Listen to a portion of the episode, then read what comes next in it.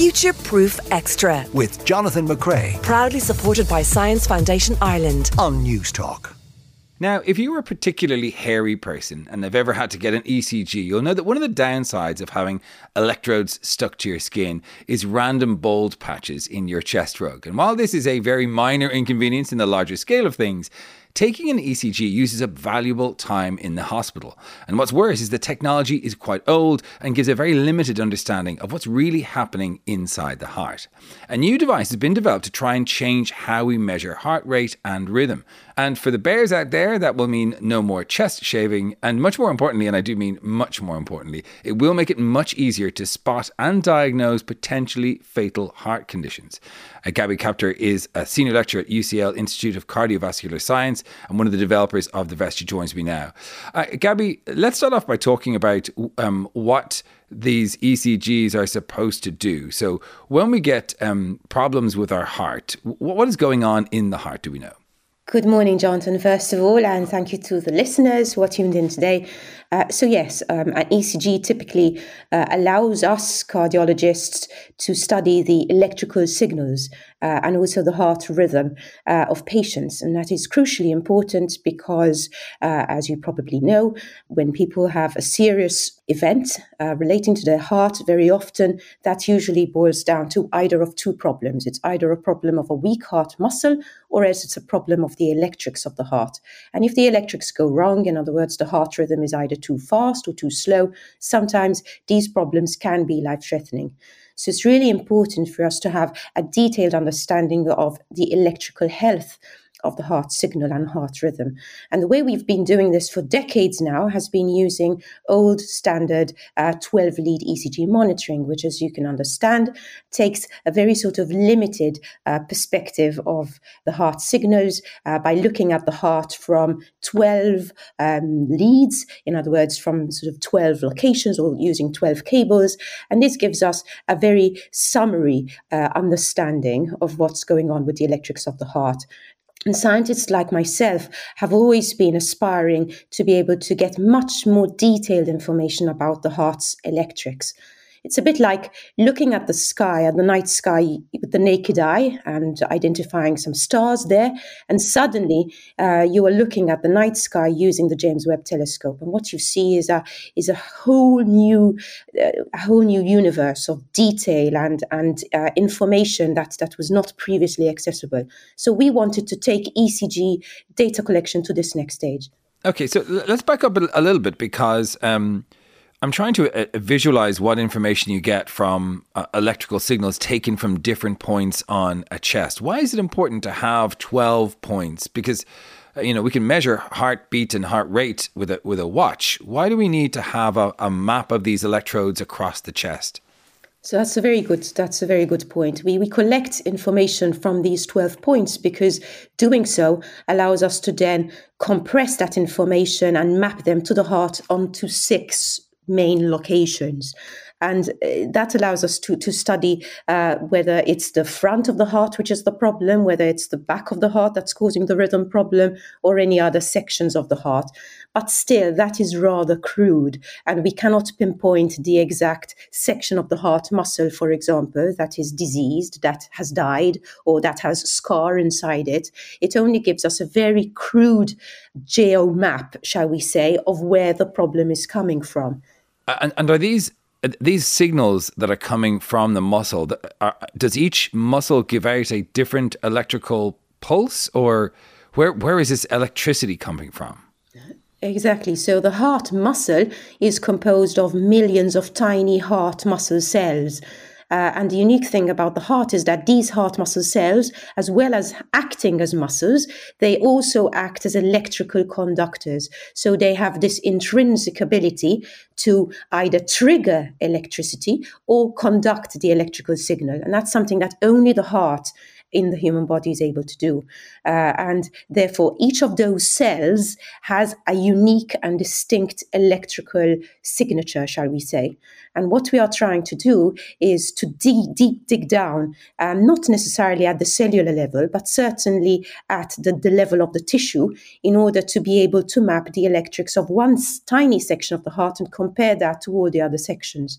And that detail, in other words, that sort of granularity really allows us to then unpick which are the really diseased and the problematic sections of the heart muscle wall. And of course, that means that in the future, we will be able to target our treatments to only those sick sections of the heart muscle and not having to marinate the whole heart in treatments or therapies that perhaps are not necessary.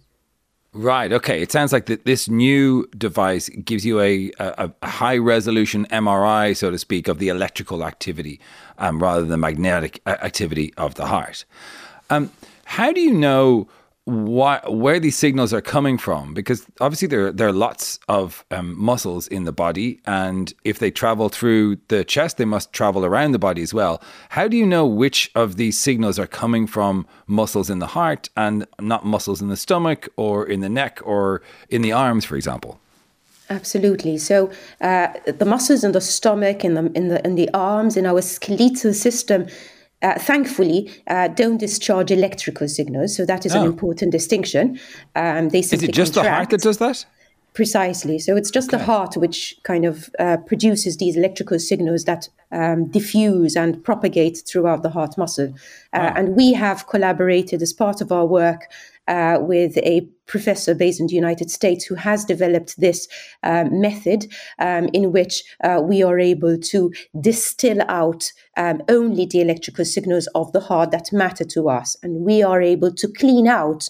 Uh, all the interfering signals coming from uh, breathing movements come from the lungs and the associated muscles, uh, but also other interference from perhaps other equipment that's sitting in the room, etc. Yeah, I can see how artificial intelligence can eh, help help improve that even further, and, and you can get a really nice, clear 3D map of what's going on around the heart. Talk to me about this new vest. So this has much more sensors, 256 sensors.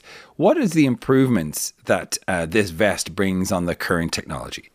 So as I mentioned previously, it's a bit like looking at the night sky with the naked eye, and then suddenly you're looking at it through the James Webb Telescope. So we are interested in all the finer detail, and for the first time, we are therefore now able uh, to create these three-dimensional maps with all the information down, you know, to the very detailed um, heart muscle tissue uh, to understand uh, exactly what's happening with the electrical signaling of the heart. And importantly, we can now merge this information with the equivalent rich information that's coming to us from the MRI scanner. So MRI is uh, a form of uh, imaging. It takes it's a camera uh, which takes a very sophisticated a- image of the human heart, and we are using MRIs now in in lots and lots of patients all around the world in order to understand which sections of the heart muscle have died, which sections are inflamed, uh, which sections um, uh, have scar inside them, etc. But what's been the problem so far uh, has always been to understand how that scar, how that inflammation, how that dead heart muscle is impacting the electrics of the heart. And ultimately, what kills is a problem of the electrics. That's why people sus- experience a cardiac arrest. It's because the electrics go haywire all of a sudden. Um, wow. So we wanted to understand how those changes, which we see on MRI very clearly, are translating uh, into abnormal electrics. Uh, and this is what our ECGI vest does. Okay, so so it's the equivalent of perhaps a, a power cable getting snipped or pinched in a in a home uh, can cause a power failure you can see the pinch on the MRI, but you don't see the effect that it can, that can have on on the electricity. So, talk to me about um, the design of the vest because we talked about shaving at the top of the piece. It sounded sort of uh, like a throwaway joke, but actually um, having to shave uh, sections of the chest, uh, having to apply gel, using uh, sort of uh, these stickers, it, it, it, takes up valuable time in the, the OR. And of course, that's something that you want to reduce. So, talk me through the different design of this particular vest. So I think the greatest attraction of the vest is that for the first time it is really convenient and quick to do this. Uh, and that's possible because we have partnered with uh, engineers both in France and also in Austria called ENSET, uh, and then more, more recently also g.tec. And we have developed these kind of plastic sensors, which are completely washable, they're very comfortable, they're rubbery. And each of these sensors, so 256 of them, uh, are embedded in this garment, in this vest, which can be worn in a single motion over the front and back of the chest. And no longer do we need to apply gel. Uh, no longer do we need to shave or wax or scrub the skin in order to get good contact. Why? Because these uh, gels, these these rubber-based sensors protrude a little bit, and they therefore touch the skin. Uh, and uh, d- d- even in the presence of hair, they would still be able to make excellent contact with the skin. And we've now used this vest in almost just under a thousand patients uh, with excellent signals, regardless of whether the person is of large or small body size, whether it's a female or a male. Um, and we are also hoping to use this same technology in kids in the future as well, because it is so easy and painless to use. And the vest can be worn at rest, lying down, so that the ECG recording can take place, usually over a period of five minutes. But we've also been testing it, and one of my students has been testing it in patients who are sitting up and exercising on a bike. So we can also collect this kind of information during exercise, which has always been a challenge, particularly with the standard ECG method, because as you can imagine, uh, the jelly uh, stick on electrodes, uh, particularly if a patient perspires, uh, tend to get disconnected, right. and it's always caused a problem. Um, okay, so I'm interested that you said five minutes. Why is five minutes enough? I mean, do you not need more time, or within five minutes do you get, have a really good idea of what's what's going on with the heart at rest? So the latter. So five minutes is enough. We collect, therefore, um, several ECG uh, data signals across lots and lots of cardiac cycles in the space of five minutes. And what our algorithm does, in other words, our sort of machine and computers, using computers, we are able to merge those and simulate one complete cardiac cycle. And that for us is enough to understand everything that there is to understand about uh, the electrics of the heart. And it also makes this uh, more attractive, of course, for clinical use, like in the NHS, because uh, very long data collections would be more expensive, would require a lot more staffing. Yeah, you can imagine uh, just putting on a vest and waiting for five minutes is going to be much quicker than going to a room, undressing, getting shaved, having these electrodes put on. Then perhaps they don't they, they don't stick, and you can imagine this is a much more efficient way of doing it.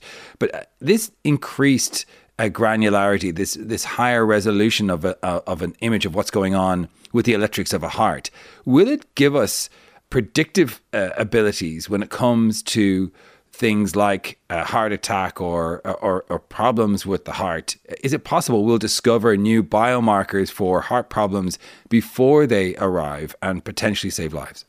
Absolutely. Uh, so uh, we've not published uh, results yet, but my team have already been using this vest, particularly in patients with thick hearts and also in patients with heart failure, so thick, uh, so dilated and weak hearts.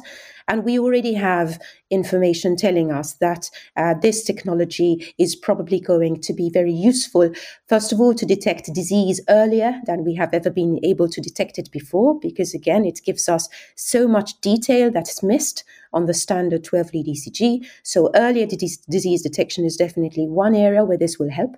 Uh, but importantly, yes, uh, we are hoping that um, because we are able to see so much more than we have ever been able to see before, this is going to translate into improving our ability to predict those people at greater risk of having sudden cardiac death or having a cardiac arrest in the future, simply because we know now so much more about uh, the way the electrical signal is being generated in the individual patient. And because for the first time, we can really link this to something that's real, that we know and understand very, very well, which is the cardiac MRI uh, imaging uh, signature of that individual patient. And around the world, medicine is moving and shifting away from the old uh, approach. And we're all striving to achieve this thing, which is precision medicine.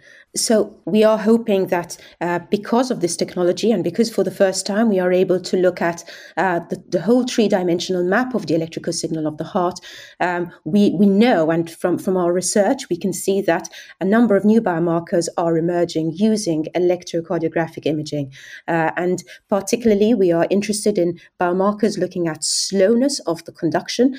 In other words, we can see areas of scar, for example, where the normal electrical signal is flowing a lot slower than it's meant to. So that's one set of biomarkers. The other set of biomarkers relate to areas of the heart muscle wall which are very excitable and therefore they are more at risk of triggering unnecessary um, and unwanted heart rhythms. And these um, biomarkers of increased excitability of the heart muscle wall are obviously of extreme research interest for us. And thirdly, we are looking at biomarkers where we are able to map the differences in uh, the electrical properties of the heart between different regions. So the heart ideally should be should have a stable landscape of electrical activity, but when that landscape becomes very unstable and there are patches of great discrepancy from one section of the heart to the other, that could also be an important biomarker of disease.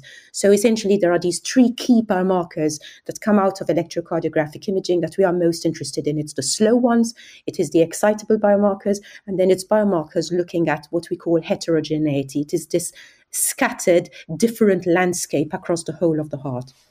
Well, this sounds like a, a, really promising technology, and I know you're at early days yet, but it, it really looks like um, it could open a whole new field of understanding the electrics of the heart. So, uh, good luck with it. Uh, Gaby Captur is consultant cardiologist in inherited heart muscle conditions at the Royal Free London NHS Foundation Trust, and she's at UCL uh, as a lecturer as well. Thank you so much for your time, Gaby. Thank you, Jonathan. Future Proof Extra with Jonathan McCrea. Proudly supported by Science Foundation Ireland on Newstalk.